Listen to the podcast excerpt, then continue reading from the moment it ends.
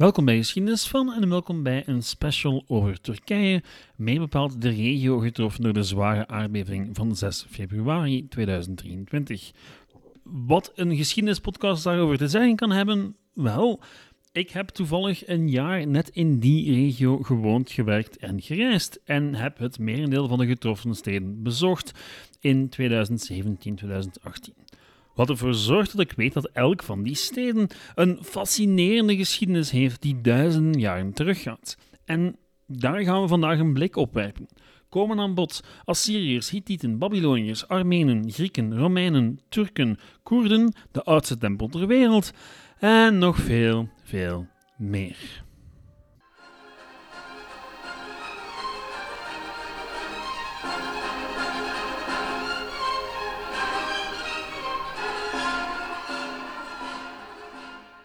De ramp in Turkije en Syrië is in één woord verschrikkelijk, zoals we ondertussen allemaal wel al weten. Waar relatief weinig over verteld wordt, is de regio waar het gebeurd is. Ja, het is er koud in de winter en niet al te makkelijk bereiken, maar veel meer informatie bereikt ons niet via de media. En u zou zich kunnen afvragen waarom een geschiedenispodcast een special zou willen maken naar aanleiding van een natuurramp. Wel, Ten eerste om u nogmaals aan te manen uw portefeuille open te trekken voor het goede doel natuurlijk. Maar ten tweede omdat er onder de ramp een regio schuil gaat met een fascinerende geschiedenis waar altijd al te weinig aandacht aan geschonken werd. En ja, ik heb er een jaar gewoond en gewerkt en toen zo de hele regio bezocht. Wat dit een redelijke persoonlijke affaire maakt. Feit is ook dat ik toen begonnen ben met het schrijven van de eerste scripts van Waarom België? Wat de eerste tien afleveringen van deze podcast geworden zijn. Dus ik voel me persoonlijk min of meer verplicht. Nu, het oosten van Turkije is geen grote trekpleister voor toeristen en werd tot een jaar of 15 geleden door zowat iedereen verwaarloosd, inclusief de Turkse regering. Heel wat van de steden waar we het over zullen hebben, werden door Turken aan de kust afgedaan als tweede rangsteden, ver van de culturele en economische kern. Om het in Belgisch perspectief te zetten, denk aan West-Vlaanderen of Limburg. Nederlanders, denk aan Friesland of Limburg. De laatste paar jaar begon dat beeld langzaam maar zeker te veranderen. De overheid, onder Erdogan, begon zwaar te investeren en de ene sloppenwijk naar de andere moest wijken voor gigantische appartementsblokken en nieuwe stadswijken. En nu... Nu ligt alles er in puin. Maar daar wil ik het vandaag niet over hebben. Er is fantastische berichtgeving over de hele wereld die vertelt over hoe het er nu aan toe gaat. Maar wij gaan het vandaag hebben over vier steden. Elk zwaar getroffen door de aardbeving, maar ook elk met een geschiedenis die duizenden jaren teruggaat in de tijd. Niet onlogisch, want de regio ligt net binnen de vruchtbare sikkel en was dus thuis aan de eerste beschavingen. Sumeriërs, Akkadiërs, Assyriërs, Babyloniërs, u weet wel. Zij die het schrift en zoveel meer hebben uitgevonden dat we vandaag de dag als vanzelfsprekend aannemen, maar ooit gloednieuw waren. Net als de samenlevingen waarin ze leefden. Of we het nu hebben over religie, landbouw, het is op een of andere manier allemaal ontstaan in die regio en ook rond die steden die vandaag in pijn liggen. Beginnen doen we met Malatya. Simpelweg omdat ik er zelf gewoond heb, één jaar lang. Nu, het eerste bewoningscentrum in de streek van Malatya dook zo een kleine 6000 jaar geleden op en op een zonnige weekenddag reed ik er met de fiets gewoon naartoe. Doorheen de velden vol abrikoosbomen. Echt waar, het lag gewoon op een vijftal kilometer van mijn huis en het noemt Arslan Tepe in het Turks of Melit in het Hittits. En tegenwoordig is het gewoon een vreemde heuvel in het landschap. Het is een tumulus, een zogenaamde opeenhoping van nederzettingen. In de beginnen waren dat zogenaamde tempelstenen, bestaande uit een monumentaal gebouw in baksteen met een nederzetting er rond. Door de nogal volatiele politieke situatie in de regio waren die paleizen slash tempels niet altijd een lang leven beschoren. Maar goed, sommige van die paleismuren zijn nog steeds bewaard, net als de muurschilderingen erop. Het is een absoluut absurd gegeven om op een doordeweekse zondagmiddag site binnen te lopen en vervolgens naar muurschilderingen van 3300 voor Christus te gaan staren. Maar dat was wat ik regelmatig deed. Ergens in haar geschiedenis werd Melite het handelscentrum van de regio. De site lag niet toevallig vlak bij de Eufraat en was een belangrijke handelspost. Een van de zaken waarin ze handelden was honing, want dat is nu eenmaal wat Melite betekent in het Hittits. Want ja, dat keislustig volkje kreeg de stad in de late bronstijd in de handen. Zo rond 1350.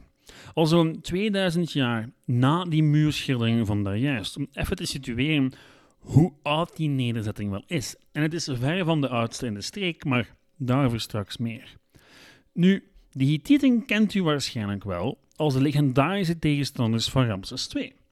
Het zijn zij wiens destructie door Ramses II afgebeeld staat op de muur van Abu Simbel. Of dat nu volledig klopt, is niet helemaal duidelijk, maar dat is een verhaal voor een andere podcast.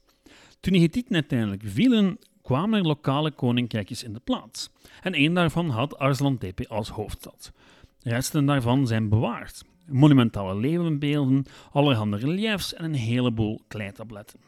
Dat koninkrijkje werd uiteindelijk opgeslokt in de vele lokale oorlogen, tot het in handen viel van de Assyriërs. Toen dat rijk viel, verplaatste de nederzetting zich en werd Arslan Tepe op termijn niet meer dan de zoveelste heuvel in de streek.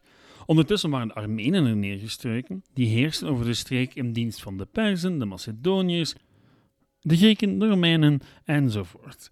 En, en hier moeten we eventjes halt houden. Deze regio heeft, zoals u wel al doorhebt, een lange, lange geschiedenis, maar er zitten ook echt wel duistere kantjes aan. Twee eigenlijk. Nu, die andere heb ik nog te goed, maar vanaf de 6e eeuw voor Christus was Malatja en met haar een groot deel van de streek Armeens. Er was altijd een grote Armeense bevolking tot aan het einde van de Eerste Wereldoorlog, tot aan de Armeense genocide. Wat nu Oost-Anatolië heet, was tot het einde van de 19e eeuw West-Armenië. Tot in een poging van het Ottomaanse Rijk om ja, een soort van nationale staat te creëren, men besloot om Armeens nationalisme te ontmoedigen en dus de naam te veranderen. Nu, het trieste van de zaak is dat van al die duizenden jaren van Armeense cultuur bitter weinig overblijft vandaag de dag. Ik heb het in mijn reeks over het waarom van Turkije, al over het hoe en waarom van de Armeense genocide. Um, ga vooral daar naartoe. Ik maak er misschien ooit nog een special over. Maar feit is dat je in steden als Malatya, die ooit echt voor de overgrote meerderheid Armeens waren, je nog met moeite de restanten van de Armeense kerk terug kan vinden. Er is gewoon zeer weinig van over. En dat is een zeer pijnlijk feit voor Turkije en voor haar geschiedenis. Nu, ik kom er later misschien nog wel op terug in een aparte aflevering. Uiteindelijk kwam de stad in handen van de Romeinen, die ze herdoopten tot Melitene. Nog later werd ze voor de moslims, om uiteindelijk in handen van de Ottomanen te komen. Nu, daar ga ik het even bij laten. Wel nog een korte quizvraag. Waar denkt u dat Malatya, ondanks alles wat u zo net gehoord hebt, het meest bekend voor is binnen en buiten Turkije? Antwoord: gedroogde abrikozen.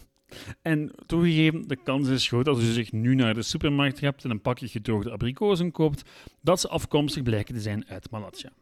Maar goed, op naar nummer 2 op onze rondtocht, Gaziantep, of Gaziantep, het epicentrum van de aardbeving. Wat voor Malatya geldt, geldt evengoed voor Gaziantep. Een hele oude historische site, een Hellenistische en Romeinse stad, grote Armeense bevolking enzovoort.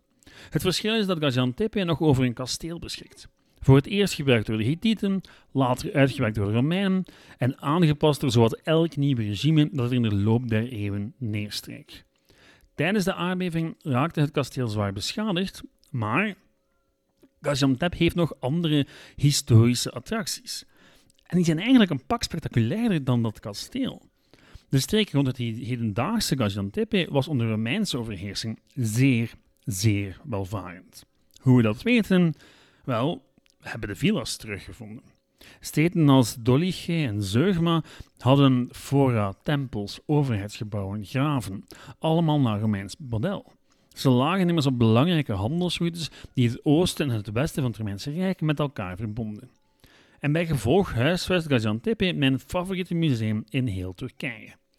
Ja, er zijn fantastische musea in Istanbul, tuurlijk wel, maar het Zeugma Museum in Gaziantep is absoluut ongelooflijk. Ik heb normaal gezien een reeksje foto's gepost op de Facebookgroep, waaronder enkele van het museum. En ja, het is moeilijk in woorden te vatten. Het gaat over mozaïeken uit Romeinse villa's en sommige stukken evenaren echte kunst van renaissance grootheden als Michelangelo of Da Vinci. We vergeten vaak dat schilderkunst en beeldende kunsten ongelooflijk belangrijk waren in de Romeinse cultuur. Nu, veel van die schilderkunst is verloren gegaan en niet alle mozaïeken zijn even gedetailleerd en geven even goed weer wat men kon, wat die mozaïekkunst, waar die toe in staat was. Het beste voorbeeld is natuurlijk Pompeii, maar sommige van de stukken die in Gaziantep liggen zijn echt ongelooflijk. De zogenaamde Gypsy Girl, die zich in het museum bevindt en wat ook de titelafbeelding van deze aflevering is, vormt daar nog het beste voorbeeld van. Het is ongelooflijk gedetailleerd, ongelooflijk levendig.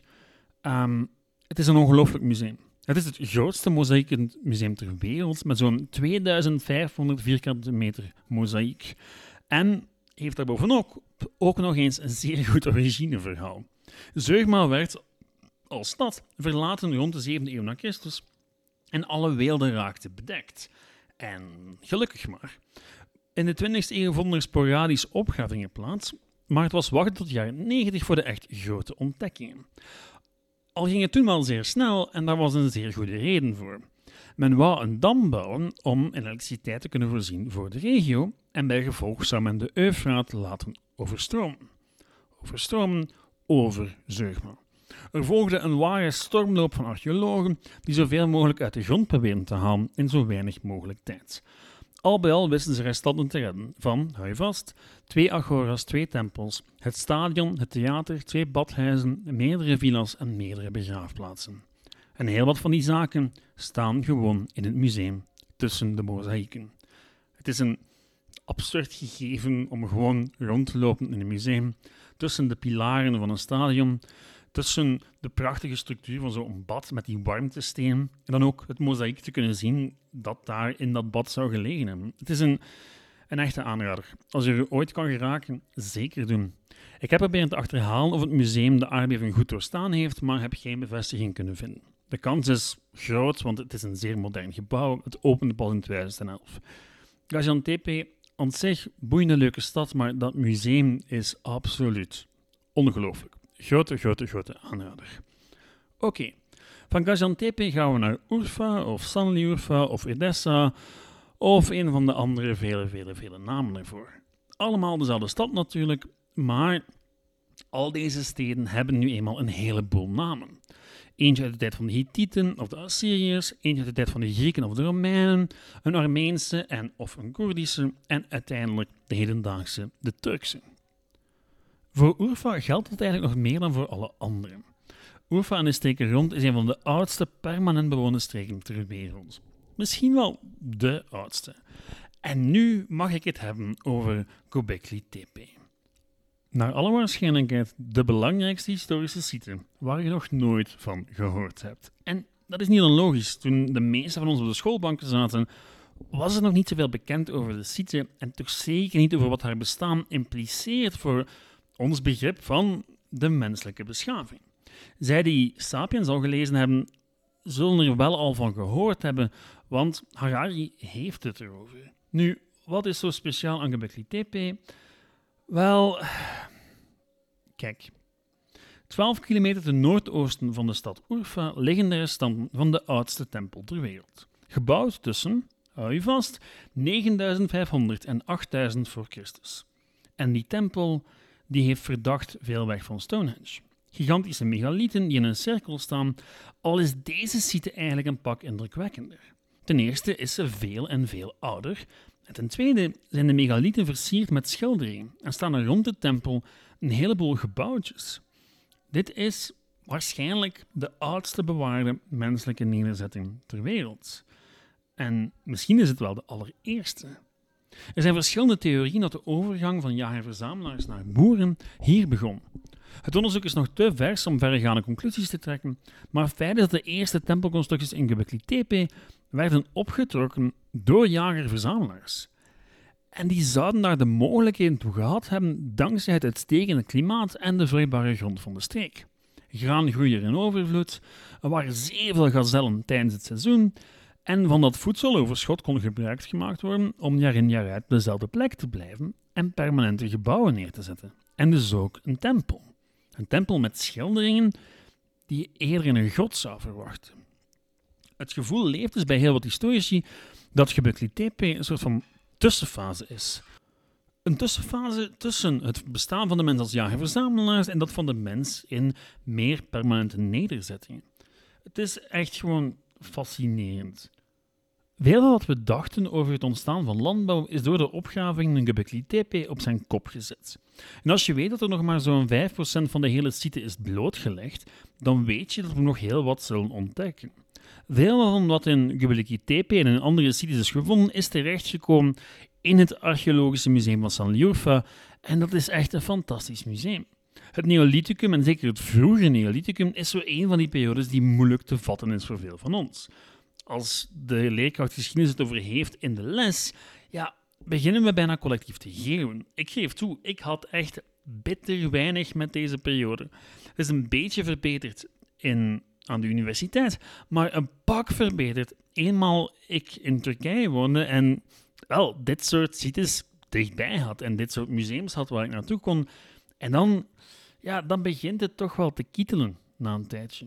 Nu goed, die kunst die hier tentoon wordt gesteld, de replica van Göbekli Tepe, een standbeeld bijvoorbeeld van 9000 jaar voor Christus, het zijn allemaal zaken die, ja, die inspireren en die laten nadenken over die Neolithische cultuur en hoe die toch al heel erg mens waren en op sommige vlakken zeer dicht bij onze samenleving. Afbeeldingen van dat museum kan u trouwens vinden op de Facebookpagina. Dat Urfa en de streken rond millennia geleden al bewoond werden, is dus duidelijk. Er is echter nog veel meer te vertellen over Urfa dan enkel het prehistorische verhaal. Er was namelijk ook een Griekse en Romeinse stad, Edessa, oftewel het hedendaagse Urfa. Of waarom als Urfa even goed een indrukwekkend mozaïekmuseum heeft. Dat Grieks-Romeinse Edessa was thuis voor een heleboel godsdiensten, maancultussen, vruchtbaarheidscultussen enzovoort. Maar Urfa had ook een belangrijke Joodse gemeenschap die haar oorsprong terugconstitueren in de tijd tot aan Abraham. Jawel, de stamvader, belangrijke figuur in zowel het christendom, het jodendom als de islam. Ergens in de late oudheid ontstond dat verband tussen Abraham en de stad Urfa. Er is een verhaal van hoe Abraham in die stad wordt verbrand door Nimrod. Uh, nu, of dat echt gebeurde in die stad is een theologische discussie. Feit is dat volgens de legende, dit is vooral een islamitische legende, God de brandstapel veranderde in een meer of een vijver. Een vijver die er nog steeds is, maar nu omringd is door een eeuwenoud religieus complex. Het is een prachtige plek en een zeer belangrijk bedevaartsoord voor moslims in het Midden-Oosten. Het is een zeer boeiende plek. Nu, ik zou nog kunnen doorgaan voor Urfa, want Urfa heeft ook een verleden als een kruisvaardersstaat. Toen de kruisvaarders kwamen, waren er een paar die niet de onmiddellijke weg richting Jeruzalem namen, maar een afslag namen richting Urfa en eigenlijk een soort van kruisvaarderstaat stichten die een tijd zou standhouden. Edessa. De stad heeft een fascinerende geschiedenis, is misschien wel de boeiendste stad die ik bezocht heb in de streek. Gewoon omdat er zoveel verschillende, verschillende dingen zijn uit zoveel verschillende perioden. Nu goed, ik moet echter door, want we gaan deze aflevering bijna afronden. En er is één aspect waar we het nog niet over gehad hebben. En dat wel zeer belangrijk is in deze regio, namelijk de Koerden. En daarom eindigen dit bliksemoverzicht met Diyarbakir. Er is, weinig verbazend, heel wat overlap met de andere steden. Bewoning vanaf 8000 na Christus, koninkrijk in de bronstijd, bezet door Assyriërs, Perzen en Romeinen. In 639 viel de stad aan de moslims en later zouden allerhande Turkse stammenfederaties er de plak zwaaien, al zouden het hier de Koerden zijn die in de regio de macht grepen. Oorspronkelijk uit Iran waren de Koerden een apart volk met een eigen taal en cultuur, die eeuwenlang woonden in wat Koerdistan genoemd werd. Nu, Koerdistan zou er nooit in slagen een echt land te worden, een natiestaat te worden. Het is een van de gevolgen van de Turkse onafhankelijkheidsstrijd dat Koerdistan het daglicht niet zou zien. Het grondgebied werd verdeeld tussen Syrië, Turkije en Iran. En, sorry, Irak. En eerlijk, Koerdistan verdient een eigen aflevering en het zal er vroeg of laat zeker van komen. Feit is dat Koerdische krijgsheren eeuwenlang het opperste militaire gezag uitoefenden in de regio. En toen de Ottomanen Diyarbakir en de streken rond veroverden, lieten ze het eigenlijke regeren over aan de Koerden. Die bleken uitstekend geschikt om de grens te verdedigen. En het gevolg was dat Diyarbakir uitgroeide tot een soort van culturele hoofdstad voor de Koerden. Tot grote ergernis van de Turken, toen die probeerden in de loop van de 19e eeuw een soort van Turkse nazistaat te vormen. Ja, zeer irritant als er eigenlijk al echt een volk is, de Koerden en natuurlijk ook de Armenen, dat hun eigen identiteit heeft, hun eigen geschiedenis, hun eigen verleden. Dus ja, de Ottomanen zouden proberen om dat uit te roeien, het zou op verzet stoten en dat verhaal duurt eigenlijk tot op de dag van vandaag. Diyarbakir is een bezette stad, of was het in elk geval toen ik er was. Ehm, je zag er dingen die je niet zag in andere Turkse steden. Heel veel controles, heel veel gewapende, gewapende soldaten in de straten, heel veel um, armored vehicles. Dus ja, het is een vreemde plek, maar het is een plek met een diepe geschiedenis, maar ook een plek die vaak is opgeschrikt door geweld. Waarom ik het er dan toch over wil hebben in een aflevering die vooral de positieve aspecten van de regio wil benadrukken? Wel, omdat de Bakker al redelijk wat geleden heeft in de voorbije 100, 150 jaar. Het is nog maar geleden van 2016, toen nog gevochten werd in de oude historische stad. De kogelgaten zaten nog toen ik er was in 2018. Dus ik wil maar zeggen dat dit is een streek die het zeer moeilijk heeft. En ja, Turkije is een land met heel wat problemen en ik sta verre achter alles wat de regering doet. Maar er is gewoon zeer veel om over te geraken. En deze aardbeving heeft allemaal nog een pak erger gemaakt. Dat Diyarbakir nu net een van de zwaarst getroffen steden in de regio is, is dan ook een ramp bovenop een ramp. En tegelijkertijd heeft de stad en de regio zoveel te bieden. Ze zijn beiden een gevolg van een lange en gecompliceerde geschiedenis die ons zoveel leren kan. En als het weer veilig is in de regio, dan zal ik waarschijnlijk bezoeken, vroeg of laat. Al is het maar mijn vrouw en mijn kinderen die musea te tonen, die sites te tonen, die voor mij zoveel betekend hebben en mij zoveel geleerd hebben over de geschiedenis van de islam en het Neolithicum en het Romeinse keizerrijk enzovoort en zo verder. Want de regio kan ons zoveel leren. Over Turkije, maar evengoed over de geschiedenis van de mens in het algemeen. En hier ga ik het bij laten. Dit was een soort van ongestructureerde blitzaflevering. En er valt dus ook nog veel meer te zeggen. Over de Koerden, de Armenen, de rol van de regio tijdens de onafhankelijkheidsoorlog. Maar dat is misschien voor een andere keer. Ik hoop dat ik in mijn doel geslaagd ben om u van te overtuigen dat deze regio heel wat te bieden heeft. Op zijn minst op het vlak van erfgoed en geschiedenis. En dan heb ik nog niet eens gehad over de mensen en de cultuur en het eten. Ach jongens, het eten. Het eten is fantastisch. Als u nog niet gedoneerd heeft, vindt u een link in de descriptie. Als u dat wel al gedaan heeft, bedankt. Volgende week krijgt u een reguliere aflevering in de bus. Tot dan en bedankt voor het luisteren. Ciao!